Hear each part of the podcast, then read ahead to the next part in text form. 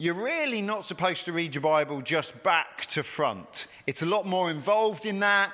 Uh, the most accessible bits don't always occur in like sort of order from the Bible. There are some good bits when you meet a new person and they want to know what book of the Bible to read. You should point them not necessarily to Genesis, where they have the Nephilim and some weird stuff going on later on. You give them perhaps a gospel, you know, the Gospel of John or uh, uh, something like that. Um, now, you may have noticed there are other books, like the Bible, there you don't necessarily, or you're not always best to start at the beginning. One of my favourite uh, sorts of these books that you don't just read front to back is this one uh, by Peter Kreeft. Um, and it's titled uh, Before I Go Letters to Our Children About What Really Matters. It is a collection of stories, thoughts, proverbs, and parables. It's a great coffee table book to have. You have it on the side and you sort of dip in and out of it. Um, and, and, I've used it in, in uh, sort of slices of it in sermons before. But I want to read you the introduction because it says this My dear children, I give you this book about the most valuable life lessons I have learned because I want to give you everything I can. Hopefully, you can agree with that sentiment. And writing books is something I can do. I wish I'd given you more of myself, that I had been stronger, wiser, and more present father to you. This book is a poor substitute for that. But its motive is not poor. Its motive is my love for you, which is stronger than my love of life itself. I wish I'd shaped that love into stronger forms. Any parent, if only he or she is honest, humble, and loving, must regret not having had godlike powers to fulfill the godlike responsibility of being a God standing, a parent. What a job. All the other jobs in the world combined can't compare. Jesus didn't have to write any books because he lived all his teachings perfectly. I really like that sentence, and I'm still kind of wrestling with it and its implications. Jesus didn't have to write any books because he lived all his teaching perfectly. No one else ever did. That's why we write books for each other. All books say, Do as I say, not as I do. Even the Bible was written by sinners. Love can take many forms. Let my love for you now take the form of this book. True, it is, not an, it is not an adequate substitute for the living words of a person, any more than banging on a drum is a substitute for being a drummer. Yet Jesus accepted the little drummer boy's gift, so please accept mine in the same spirit as a gift of love. The order of these life lessons is random, deliberately undeliberate. They come in the order in which they were written, like life itself. And I'd love to read you some of them, but we haven't got time. So just going to put that to one side. I really hope as I read those words that you could feel Kreeft's sense of responsibility to the next generation. There is this twin admission. There is this mission of feeling inadequate. I am not up to the task of teaching the next generation what life is all about, but an intense and strong desire to help them know what is best and what pitfalls to avoid. If we have lived any life at all, we know the mistakes that we've made and the good choices that we have chosen.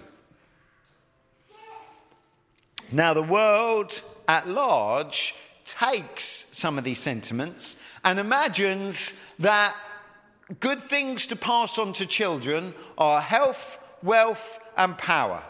These things seem on the surface to be very important. You know, make sure your child is healthy, make sure uh, they are prosperous and succeed, and give them uh, importance in this time. But believers, those who follow Jesus, we know that there is an even better thing to pass on. We can have an even better inheritance in our children's lives. And we know the best thing is that living, breathing faith in Jesus. They might not have anything else, but if they have that faith in Jesus, we have passed on to them the best possible thing. And in a church context, it's thrilling because it does not matter whether you have biological children in this community. It does not matter whether next door there is someone uh, that is descended from you in the next room or not, because we are as a community are together and we all have ownership of these children and we all have a responsibility to them. None of us are unconnected to those children next door. And we should all feel Peter Kreeft's compulsion to pass on to them the best. Not just good things like wealth and health and power, but the best thing, which is Jesus. If you've got a, book, um, if you've got a Bible, turn to the book of 2 Timothy. I really wanted to continue our series of 1 Peter, but too many things happened in August for me not to uh, address this subject.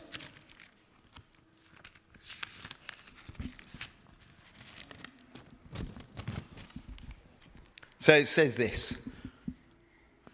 I've got time. I'm going to read uh, most of chapter 1. Paul, an apostle of Christ Jesus by the will of God. He has no problems with identity, does the apostle Paul in keeping with the promise of life that is in Christ Jesus. To Timothy, my dear son. Everyone say dear. dear. Everyone say son. son. Timothy is not related to Paul. Nevertheless, Paul senses this incredible feeling of ownership and responsibility and compassion for Timothy. Grace, mercy, and peace from God the Father and Christ Jesus our Lord. I thank God, whom I serve as my ancestors did, with a clear conscience, as night and day I constantly remember you in my prayers. I hope, I really hope you can feel that sense of responsibility that Timothy feels, uh, that Paul feels for Timothy. I wonder if you've ever felt that for Samuel or for Carlitos, that you pray night and day for them because they are on your mind. Um, Recalling your tears, I long to see you so that I might be filled with joy. I am reminded of your sincere faith, which first lived in your grandmother Lois and in your mother Eunice. Shout out to the grandmothers and mothers that look after their kids and lead them to Jesus. And I am persuaded now lives in you also Timothy. There's this interesting lack of father figures here, and yet Timothy seems to have done all right. For this reason, I remind you to fan into flame the gift of God, which is in you through the laying on of my hands. What on earth is that? Well, verse 7. For the Spirit of God, the Spirit God gave us does not make us timid, but gives us power. Everyone say power. power. Everyone say love. love. And everyone say self discipline. the sort of uh, the volume went down over each one. Everyone's up for a bit of power. Self discipline's uh, less uh, appealing. Do not be ashamed of the testimony about our Lord or of me, his prisoner. Rather, join with me in suffering for the gospel by the power of God. He saved us and called us to a holy life, not because of anything we've done, but because of his own purpose and grace. And there we have a little summary of the gospel that hopefully you should all recognize and value and appreciate. This grace was given us in Christ Jesus before the beginning of time, but it has now been revealed through the appearance of our Saviour, Jesus Christ, who has destroyed death. Can I have a hallelujah? Hallelujah! Do you know, I don't even have to go a second time. I feel that was a, a, a good response. He has destroyed death and brought life and immortality to life through the gospel. And of this gospel I was appointed a herald and an apostle and a teacher. That is why I'm suffering as I am. Yet this is no cause for shame, because I know who I have believed, and am convinced that he is able to guard what I have entrusted to him until that day. What you heard from me. Everyone say, from me. From me. Keep as a pattern of sound teaching with faith and love in Christ Jesus. Guard the good deposit that was entrusted to you. Guard it with the help of the Holy Spirit who lives in us. Wow, that is an epic start. Paul doesn't know how to do little beginnings, or, excuse me, do you mind if you uh, pay attention? Paul sort of goes in uh, uh, 100 miles an hour. And he tells us something of what seems to be his favorite student, the person that he feels an extraordinary passion and affiliation and affection for. And we are given a slight insight. I don't know whether Timothy sort of rolled his eyes. Do you have to mention my mum, Paul, like so that everyone else knows? But Paul celebrates it. He goes, Your mum, Lois, she loved Jesus. And that's an amazing thing. And it seems likely, though it's not explicit in the text, that Lois passed her faith down to Eunice. And Eunice loved Jesus too. And so Lois and Eunice suddenly had a little boy, Tim. And little boy Tim, he didn't stand a chance. He had a praying grandma, he had a praying mum. Every turn, there was probably Bible verses on the walls, little fridge magnets, and little Tim, do you think Jesus would like that as he sort of stuck his hand into the cookie jar? They passed on this vibrant faith to their little boy. A Christian upbringing. And I realise we've got some Christian kids who would sort of go, I'm not sure about this, but being brought up in a Christian household is an incredible blessing. We struggle to sort of work it out, and they sometimes do it imperfectly, but it is an extraordinary blessing by and large. So after Paul tracks this progression, he mentions this mysterious thing, and, and people have argued about it for 2,000 years because theologians love nothing better than argue over small phrases. And we hear this phrase of laying on of hands. But he doesn't just say laying on of hands, he says laying on of my hands. We aren't told what this is, but it suggests that the Apostle Paul didn't just know Tim through some sort of correspondence project. It wasn't like a remote learning uh, institution. It seems that Paul knew Timothy firsthand. And part of that knowing was this mysterious laying on of hands. And it's generally accepted that Paul commissioned Timothy. It was either like an ordination or some sort of uh, uh, uh, commissioning that sort of established and set Timothy aside for the work of the gospel. And we've certainly got two great letters written to him.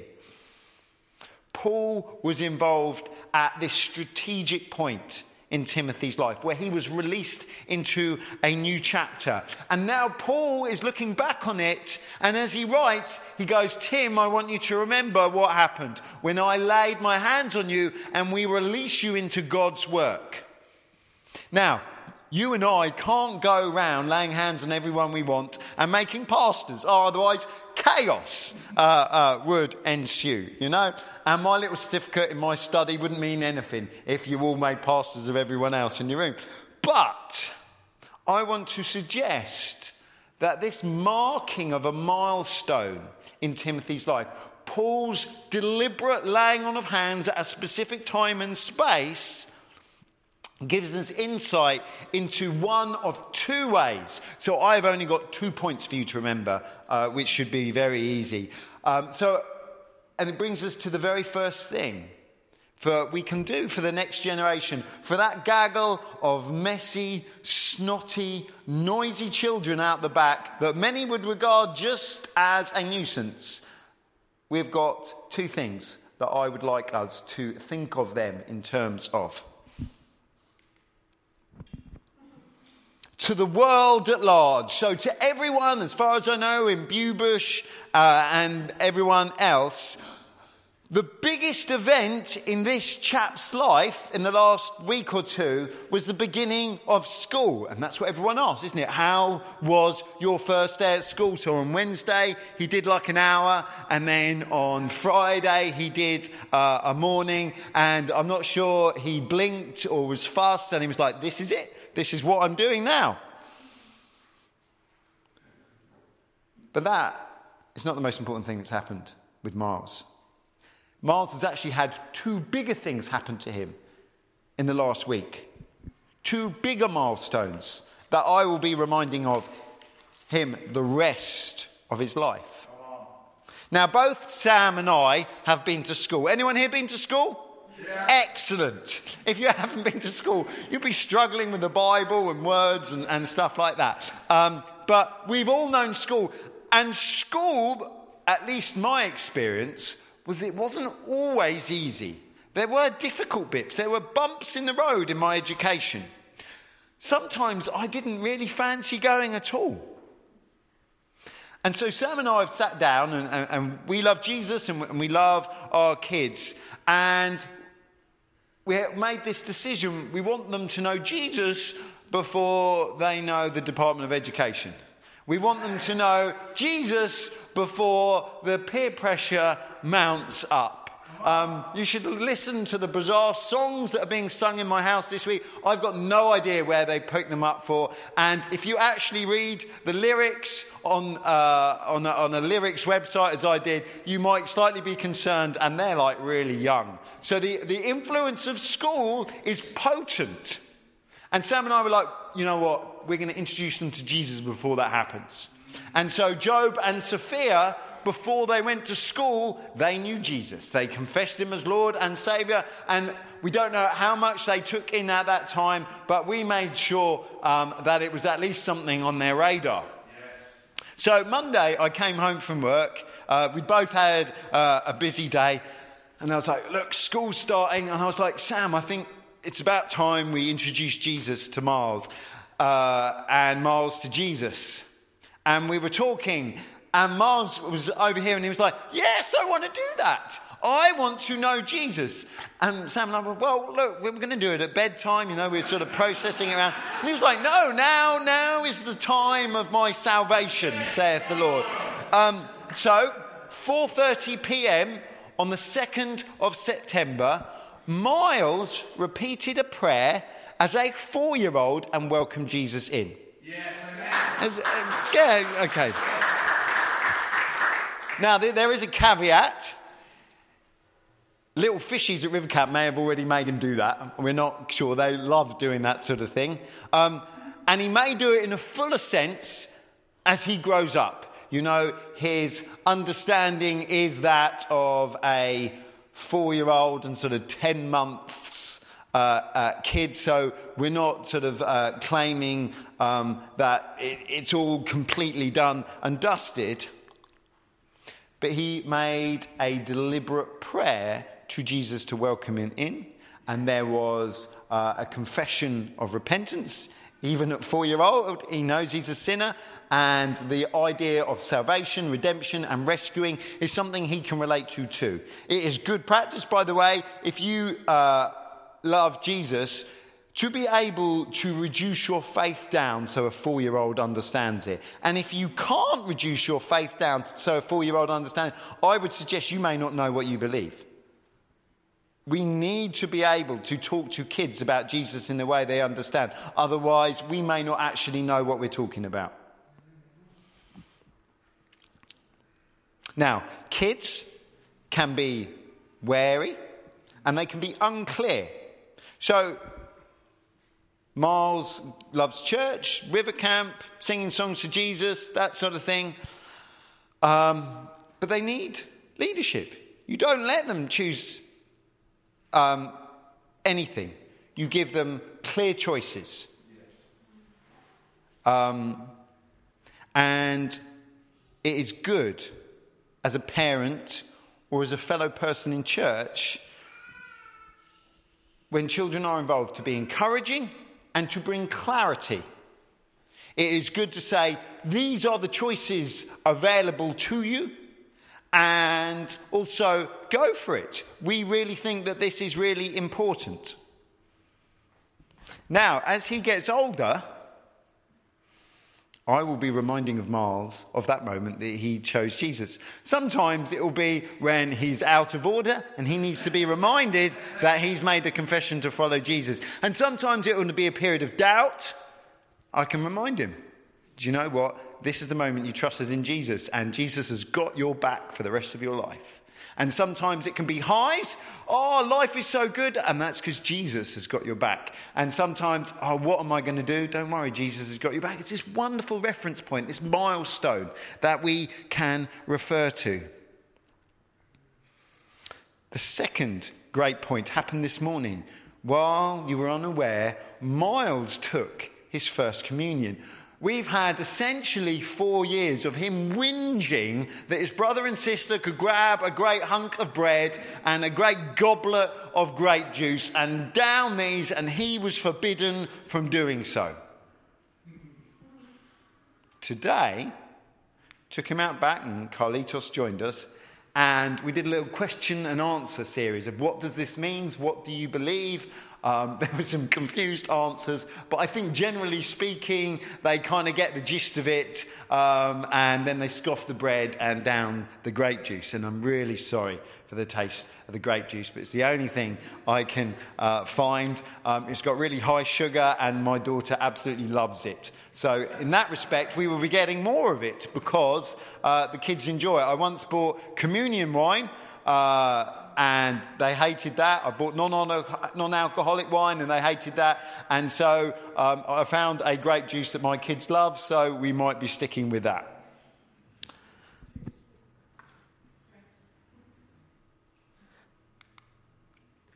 I didn't ask Beth permission, and I'm sorry, Beth. Um, five years ago, five years ago, I was, I was looking through my pictures going back, and I was like, what do you mean it wasn't last year or the year before the year before? Five years ago, Tim and Rachel celebrated with Beth another milestone.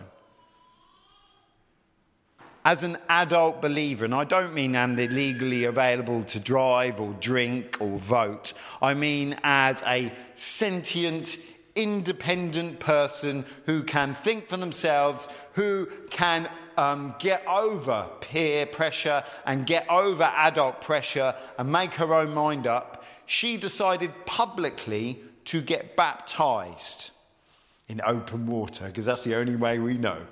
Um, and then we've seen Isaac do it. We have seen Beth and Isaac have this milestone in their lives. And maybe, no pressure, Jacob, um, we might see Jacob next. When questions arise and doubts and discouragements occur in the Beaver household, and even though they may seem like the perfect family, and, and I acknowledge that, um, they must have them at some point. Um, and they can point to that Southwater Park moment when they baptized and said, You know what? You made a confession as a child and you made this decision as an adult to go under the water in public view and say, I follow Jesus. And that is a beautiful thing, and we will encourage you and support you and point to that. Friends, we cannot vaguely or passively hope our community's kids love the Lord. You know, oh, yeah, I just hope one day they just pick something up from church and might love Jesus, we have to do it deliberately and intentionally. I think the primary focus is on the parents. You're the ones that have them, you're the ones that are primarily responsible for them. And so uh, I think it's perfectly within our right to take the initiative to say to little Johnny, right, let's talk about Jesus. You know, bring him up and let's thrash out his importance to your parents and see if he's important to you. And guide them in how to express that. It's not, Jesus is my mate, Jesus is my saviour. It's not, Jesus was a nice guy that lived 2,000 years ago. Jesus is an ongoing reality in your parents' life. And so we guide and help and foster and cultivate a good faith. And we will certainly do it with our children. They will be singing less of this guy um, riding on a horse that has got some dodgy words later on in the song, and they will be singing more of the stuff um, that we enjoyed during communion. And so I'm sorry if the song was a bit brash and high tempo for you, but we have a range of people, and it's not just the vocal ones that don't like stuff that we look to encourage their faith. We remember the vulnerable and those that don't say anything. And so we look out for the kids sometimes as well. Um, and secondly, you may not be the primary carer of a child out the back, but we all have a duty and responsibility to look out for them, to come alongside them, to make them feel important. It is not just the old and infirm that are vulnerable in our community, it's the children. And we get to make things happen with the parents' consent. I'd be a little bit bummed if you got Miles to confess Jesus as Lord and Saviour, and I didn't get a look in. Uh, but with like sort of deference to the parents to encourage um, a faith in them. It is vital, and it's a joy, which is kind of nice, to assist these young people through the landmarks and milestones that prove the progression of faith, because there is a progression.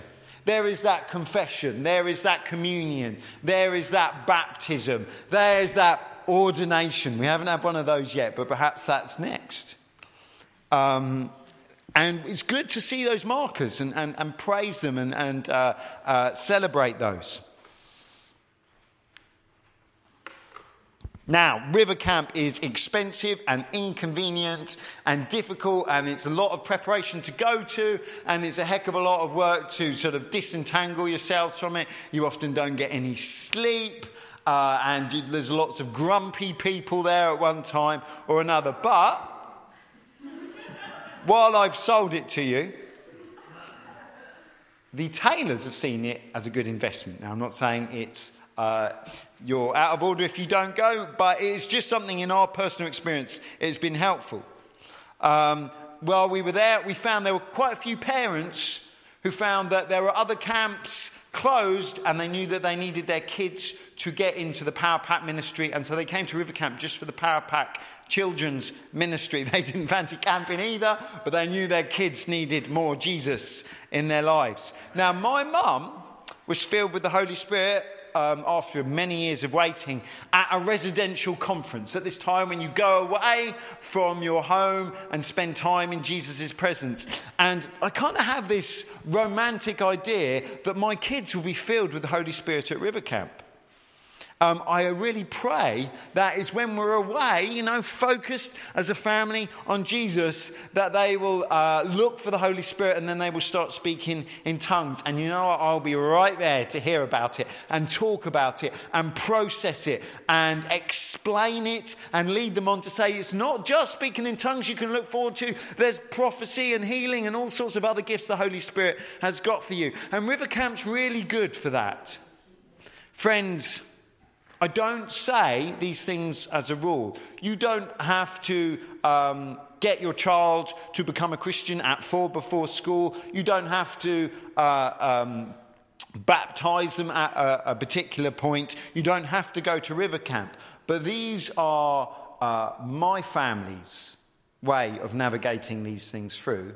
And it is, I'm encouraging everyone here to reflect on these children and what we long for them and what direction we would have them take and the influence we want to have on them. I was talking to another pastor in Crawley on Friday. It's interesting how many discussions I've had on bringing up children, especially in August. And we were talking, and he was saying um, they sort of did the same thing with their kids as young, confessing Jesus, um, but they wouldn't let their kids have communion uh, uh, till they got baptized as adult believers. And I was like, man, that's a long time to put miles off eating communion.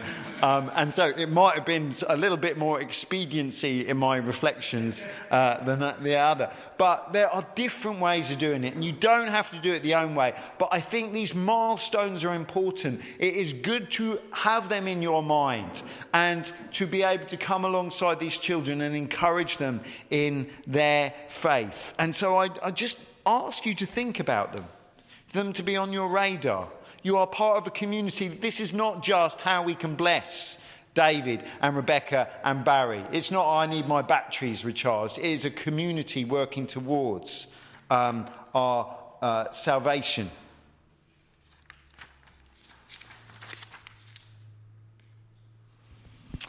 Now, these milestones are important, and, and, we've just had a few as a family, which is probably why um, I'm uh, saying something now. This moments of laying on of hands are not enough. You can't go, right, Job Miles and Fear, they're Christians, that's it. I can neglect them and get on with Jesus blessing me. It's not how it works. It is obvious in the rest of the beginning of 1 Timothy that Paul didn't just swoop in for the big ordination and then get on with life. He didn't just come in as a big speaker, go, You're ordained, buddy, and then fly off on his missionary trips to Spain. He cared for him on a daily basis. If he wasn't with him physically, he prayed for him. He nurtured his faith and uh, taught him actual facts. It's not just about going, Miles, don't do that. Be nice to your brother and sister. It's good to share. It's about telling him who Jesus was. It's about telling him where Jesus is now. It's about saying what the Holy Spirit gets up to, what the Holy Spirit looks like, and what he doesn't look like. In this community of faith, we have the same daily duties to these kids. Let me tell you, it starts by turning up. God bless each one of you that have turned up this morning because it church, makes church a little bit more interesting for kids. If the building's full, it's a case of people come here voluntarily without my dad badgering them at home. And these guys seem to voluntarily love Jesus rather than any sense of legality or uh, uh, compulsion. So, thank you to even turning up. Thank you to everyone that comes week in, week out. Sam and I bring our kids here, and we are pleased there are other people in this building uh, when we hold a Sunday meeting. You may not feel like the Lord has blessed you abundantly this week, but by coming here, you set an example to these kids that you are faithful in your attendance of church, you are faithful in your commitment to Jesus. That Jesus may not have healed your shoulder of a long term sort of disability, but still you love him. You, he may not have majestically and magnificently provided you with that um, sort of finances that you prayed for or something else, but you turn up, and my kids see that. Kids see a lot of stuff. Kids watch. Kids know. Who can they expect on a Sunday morning? And they know who are flaky. They know who uh, is intentional and deliberate and who is kind of on the fringes and isn't that bothered. I really appreciate that we have young people and teenagers and young adults and middle aged people and OAPs who love Jesus. They need to see the full spectrum of age loving Jesus. It is no good if we were just a bunch of young hipsters, however cool that might seem, because they need to know what it looks like when you're old, when everyone's flown the nest and your bones are creaking, and that you can still love Jesus in that place. So it's fantastic that anyone turns up, and I'm grateful to you, and you have made my life easier because of that. However, if you are up for it, there is even more to helping our kids than turning up for a Sunday morning meeting. There's a really obvious one. Back there, we have Sunday school. If you know Jesus um, and your life is not out of whack, you are welcome to come back. We'll get you a DBS and you'll teach the children. We need Sunday school teachers. We can't just have Sam again and again being the only one back there. Um, if you did it once every couple of months, Sam could have a holiday probably. Get involved. We spend $40 a month, because it's an American thing, on children's work. There's video, word searches, a lot of it is done before you. You just need to turn up, having not killed anyone or gotten caught in any outrageous sin, and you go back there and you teach our children your love of Jesus. And we've got the material there. And um, I'm going to suggest to you, you need to volunteer. Sam's not going to hunt you down. We are tired and sick of hunting people down. Go, you want to do Sunday school? Okay, then. And then they go to Sunday school. Oh, I can't do it this week, and I can't do it that week, and you're just uh, uh, um, you're it's just harder work. We just do it ourselves, and that's guilty. That's why Tim does worship every week because it's just hard work But let me suggest, and we'll perhaps do worship another week. Go and volunteer for Sunday school.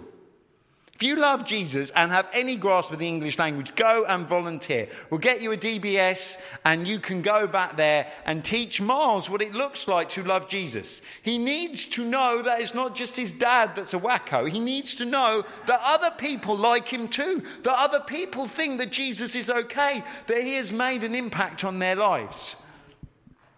There's no sign up sheet. I don't think Sam even knows I'm going to ask for volunteers. Um, Go back there and say, Sam, sign me up once every couple of months. That would be ace. So, turn up, do Sunday school once in a while. Um, and there are other things too. Some of us, I don't get this. Some of us talk and act in this place as if kids don't matter. We have conversations that are wildly inappropriate for children. And they're running around and we overhear them. And you go, you know what? If you're going to have a conversation like that, have it privately. Be aware that there are little Carlitoses bombing around, and then they'll hear how you talk about someone, what you say about them, the conversations and uh, uh, directions you are taking. Look out for them and remember they are vulnerable and they are valuable. They are not an inconvenience. They are not here just to be shuttered away out the back so they don't make a noise so you can be recharged by the Holy Spirit. They are as much part of this community as anyone else sitting here. Yeah. All right. it's interesting what you get a hallelujah for. They are important and we need to value them and we need to watch out for them and stop Job climbing on those plastic roofs in the garden. And you are okay sometimes to have a firm word with my children. It's interesting. I remember all sorts of discipline occasions when I was a kid um, up at Langley Green Church when some, uh, someone who wasn't my parent said, You are not going to be doing that. Sometimes it's good to have talk to the parent, and sometimes feel free to say, Job, that is a terrible idea. Do not do that, please. You're okay. You're part of this community. If you love Jesus, then you, I release you to guide my children well. Unless I've already said it's okay for him to climb the roof, then butt out.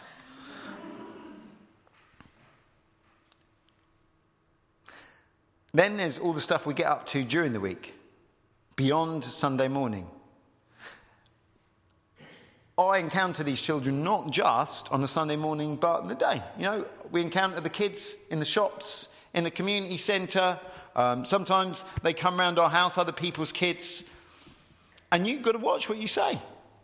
You've got to watch how you say it. They pick up. If you use um, harsh language about others, they will do it. They'll be like, that's what my parents do, that's what these other people in the church do. It's absolutely fine. I can deride and run down these people, and it's, it's okay.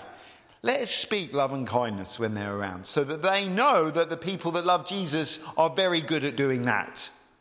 If all we do is bicker and snipe how we don't like the communion wine, then that's hard.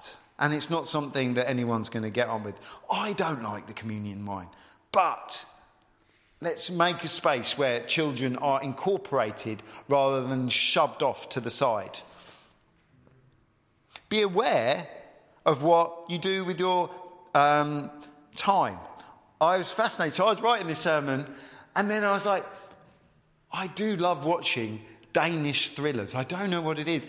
And then I was thinking, and so what, my, what do my kids do? They watch um, YouTube stuff. And I was like, I used to read a lot more when I was a kid. So I tried yesterday put stuff down and read more stuff because reading and uh, um, other activities that lend themselves to the Christian life are a bit better than just binge watching parks and recreation or something. So pay attention to what you spend your time doing. I don't think Danish thrillers are antichrist, um, but I think it's good to be aware of what we spend our time because they'll, they'll come in. It's good to hear that. Let me suggest, and this is probably a little bit more for the parents, watch what they're watching on their YouTube. I thought I had it nailed. Um, then we were uh, watching, so we were watching Minecraft videos, they love them. And then this Calvin Klein jeans ad came up where two very amorous guys were involved. And I was like, how did that get on? What do I have to do to stop that getting on? So I went into, and it seemed our TV settings had a different settings from their pads, which has a different settings from my phone. I had to go in and find out how to get those Calvin Klein jeans amorous guys off my TV so they wouldn't watch it. And then we were watching something else, and it's a case of yeah, you can't subscribe to that particular YouTuber anymore. It's really complicated, and adults are very good at just, oh, we'll forget about it. Um, but try and look into it and see what you can guard your kids against. My kids will know now that PEGI 3 apps on their phone are good to download. And the, one of the first things when they ask what it is, um, when they ask to download something, is it's PEGI free, Dad, it's fine. And PEGI free, I think, means that it's not going to have expletive content. If you are a parent and don't know what PEGI free is, then that's a great place to start. Let's watch watch these kids because if, if you know how much media we consume and you know that, that that's as they grow up, that's probably going to increase. So, Peggy free, there you go. Um, and celebrate particular forms. Let me say, reading's really helpful if you love Jesus because the Bible comes in the form of text. So uh, encourage whether it's audiobooks or reading and writing and stuff that will get them involved in actual words rather than, Dad, I just want to watch Manga Bible. I'm like, oh, I'm not too sure about that. Uh, I think art is uh, very good, being creative. I think that's part of sort of God's uh, image for us. Uh, and so uh, there are not uh, just a shed load of iPads out the back for Sunday school. We try and do other stuff so that they can enjoy being creative. And Messy Church, again, it's not just some digital media experience, it's something where they make stuff and, and do stuff. Um, on yesterday, um, so when you're at pastor, you, you, try and think of things, and uh, this is just sort of more of a sermon illustration. This is not how I run my life, uh, but Miles wanted to watch something on his pad, and I was like, right, you make me something out of Lego before you go and do it. And he, and he made this really good thing, and he spent ages on it. And I think there's that, there's that uh, sense of let, us make sure uh, that, that our kids. Um, are exposed to the, the full range of, uh, uh, of activities. Um, I remember having a conversation on the football field with a parent about sending ch- children to school. And this child and this parent was a Christian. They were like, I want my child to go to a Christian school. And I, and I was like, you know, I know these Christian schools. I know uh, some of the vicars and whatever that's involved. And they are no more Christian than some of the other schools. Uh, uh, they're sort of often dominated by Ofsted. And their Christian input uh, is why the Lighthouse Club goes into almost all schools because they need to supplement their teaching. And so I was like, I want my child to be salt and light. And so he's going to the nearest comprehensive school and he's going to shine Jesus there, whether he likes it or not. And uh, that's, I thought, was my um, line of thinking. And that's thought I'd probably end up preaching it one day. I've had some great talks with some parents recently in the last month where I'm up for negotiating.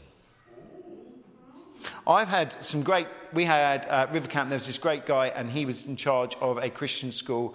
Um, and I thought Christian schools, you know, you're not going to acclimatise your, kid to society. They're going to sort of be backward and they're going to be, you know, it's just not going to be good for them at all. And then I listened to this guy and he was like, I want my kid to go to your school. But he lived in Manchester and their school's there. I was like, oh, I can't really send my kid to a private school in Manchester. It's going to be a bit out of whack. But there was a case of, you know what, I think, and this is admission here, I think as long as parents have prayerfully and deliberately looked into these things, um, then God bless you on your choice.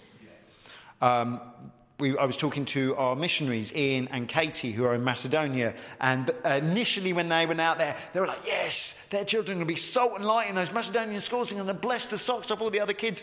And then they sort of looked into it further and um, uh, they've kind of done a little bit of about turn. They were like, Yeah, we're going to homeschool man, because um, that's the best way to get Jesus into them. And the thinking is, they're not fully grown disciples, always ready for everything the world has to throw at them. And I think it's okay to look out for them and nurture them and teach them. We, I still just hang on to my, they're going to be salt and light in the school. Um, I still think that's best uh, for us but I want to encourage you to think about it. Um, and if there's that to be thought about, there's probably all sorts of other aspects of my child's welfare that I haven't thought through, but I encourage you to do so. We're a community, we're supposed to look out for each other. Um, you do not have permission to have a go at me because I haven't sent my kids to um, a, child, a, Christian school, though, because uh, we've had a prayerful account for Sam and I, but might be open to other discussions. Um,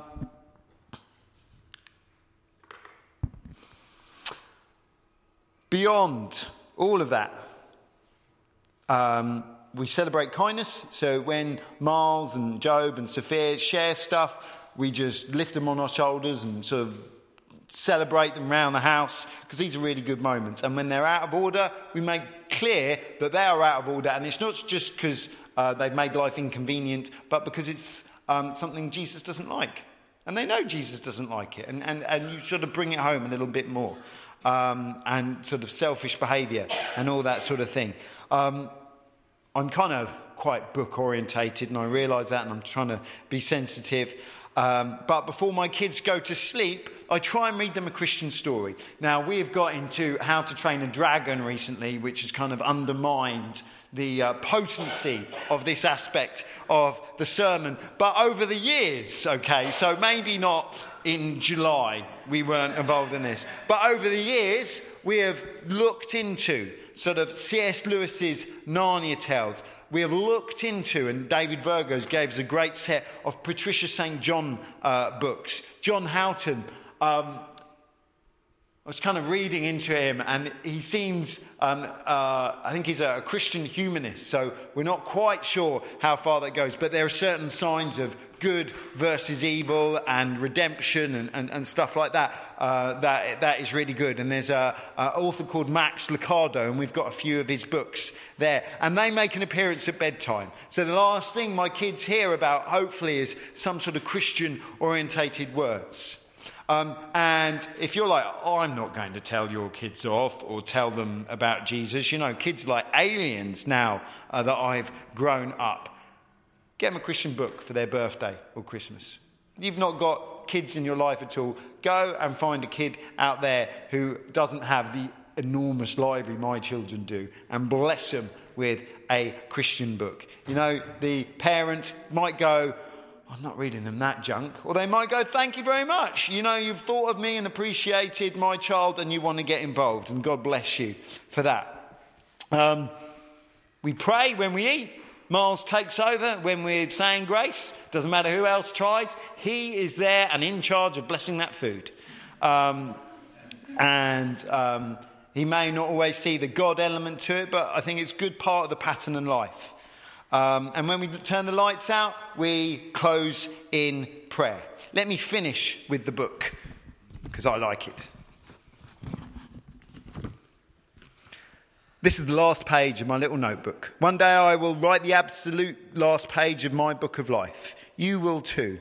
That is life's only absolute certain prediction.